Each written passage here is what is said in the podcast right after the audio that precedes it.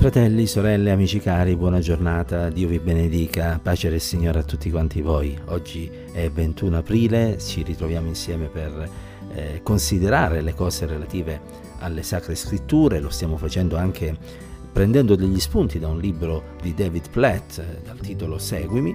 E questa mattina in un certo qual modo oh, mostrando l'altra medaglia di quanto abbiamo detto l'altro ieri, parliamo del cielo. Perché, grazie a Dio, Gesù ha parlato con uguale chiarezza dell'inferno ma anche del paradiso. Egli ha proclamato io sono la resurrezione e la vita, chi crede in me anche se muore vivrà e chiunque vive e crede in me non morirà mai. Sì, Gesù dice chiunque crede in me non perirà e troviamo conforto nei passi dove Gesù promette ai suoi discepoli che sta preparando loro un luogo, un posto dove un giorno tutti coloro che credono in Lui dimoreranno con Dio in un nuovo cielo e una nuova terra, in cui Dio asciugherà ogni lacrima dai loro occhi e non ci sarà più la morte, né il cordoglio, né il grido, né il dolore, perché le cose di prima sono passate. Quante volte Gesù promette una gioia interminabile e la vita eterna a tutti coloro che voltano le spalle a se stessi e al loro peccato per credere in Lui. Le parole di Gesù sull'eternità sono incoraggianti per tutti coloro che credono in Cristo. Casey, un membro della nostra Chiesa di circa 30 anni, eh, sembrava il ritratto della salute. Era forte e molto in forma. Un giorno però sentì qualche dolore al ventre e dopo una serie di esami gli fu diagnosticato un brutto male. Settimane dopo Casey fu sottoposto a un intervento e quando si risvegliò i medici diedero a lui e a sua moglie e alle loro care figlie una notizia che non avrebbero mai immaginato. Quando le abbiamo aperto l'addome abbiamo visto che tutto il tuo corpo era pieno di malattia. Purtroppo non c'è nulla che possiamo fare per fermare il tumore. Probabilmente, hanno continuato, restano soltanto poche settimane di vita. La dipartita di Casey si avvicinava. Andai a trovarlo in ospedale e mentre andavo pensavo che cosa gli devo dire. Gli devo dire che mi dispiace che gli sia successo questo. Che cosa posso dire a questo uomo affinché possa trovare forza e consolazione? Ma non mi sarei mai dovuto preoccupare perché quelli che andarono a trovare Casey quel giorno rimasero sorpresi. Ogni volta che qualcuno entrava nella sua camera d'ospedale, Casey li salutava indicando il cielo e dicendo con il più sincero dei sorrisi, presto sarò con Gesù.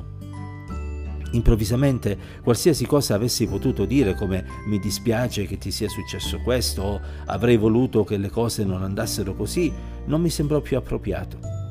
In effetti, in realtà, quel giorno lasciai la sua camera d'ospedale con un pizzico d'invidia perché quella stanza, per la potenza delle parole di Gesù, era stata trasformata in un luogo di adorazione di Cristo e da discepolo di Gesù questo fratello sapeva nella sua mente e credeva nel suo cuore che le cose stanno proprio così, e cioè che il vivere è Cristo e il morire è guadagno. Credere davvero sia nel cielo che nell'inferno cambia radicalmente il nostro modo di vivere sulla terra. Siamo incoraggiati dalla speranza del cielo e siamo motivati dall'orrore dell'inferno. Sappiamo che questo mondo non è tutto ciò che esiste. Sappiamo che ogni persona sul pianeta è qui soltanto per un breve istante, che davanti a tutti noi si estende un'eternità, un'eternità che potrà essere piena di una gioia sempre crescente oppure di un'eterna perdizione. Quindi le parole di Gesù hanno un senso. Seguitemi e vi farò pescatori di uomini. Se tu e io sappiamo e crediamo che Gesù è venuto a salvarci dall'inferno per offrirci il cielo, allora non abbiamo altra scelta che dedicare la nostra vita sulla terra a far conoscere questa salvezza se la persona che siede vicino a noi in una caffetteria o in biblioteca oppure lavora con noi in ufficio e un nostro vicino di casa può trovarsi su una strada che conduce ad un'incessante sofferenza, allora noi dobbiamo parlare loro del Cristo che conduce alla soddisfazione eterna. In base a quello che crediamo, qualsiasi altra cosa di minore importanza rispetto a questa non ha alcun senso. Come può qualsiasi cristiano restare in silenzio e sedersi tranquillo mentre familiari, amici, vicini, colleghi e conoscenti camminano sull'orlo di un abisso eterno che si affaccia su un'oscurità senza fine? Credi in quello che Gesù ha detto, credi alle sue parole sull'inferno tanto quanto credi alle sue parole sul cielo. La tua mente e la tua vita sono state totalmente trasformate dalla verità. Il Signore ci aiuti a riflettere su quello che abbiamo considerato questa mattina e a realizzare l'impellenza e l'urgenza di raggiungere le persone che vivono lontano dal Signore con il buon messaggio dell'Evangelo.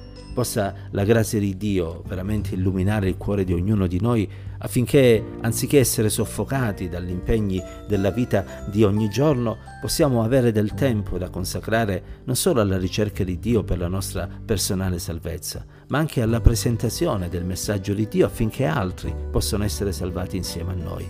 Che in questo giorno che si presenta davanti a noi possiamo sfruttare le occasioni che si presenteranno affinché possiamo essere degli annunciatori del Vangelo e possiamo far conoscere a questo mondo che c'è una via, una sola, affinché si possa ricevere perdono e vita eterna. E questa via è Cristo Gesù, il Figlio di Dio. Che la pace, la grazia, l'amore e la presenza del Signore siano con tutti quanti noi. Dio ci benedica insieme.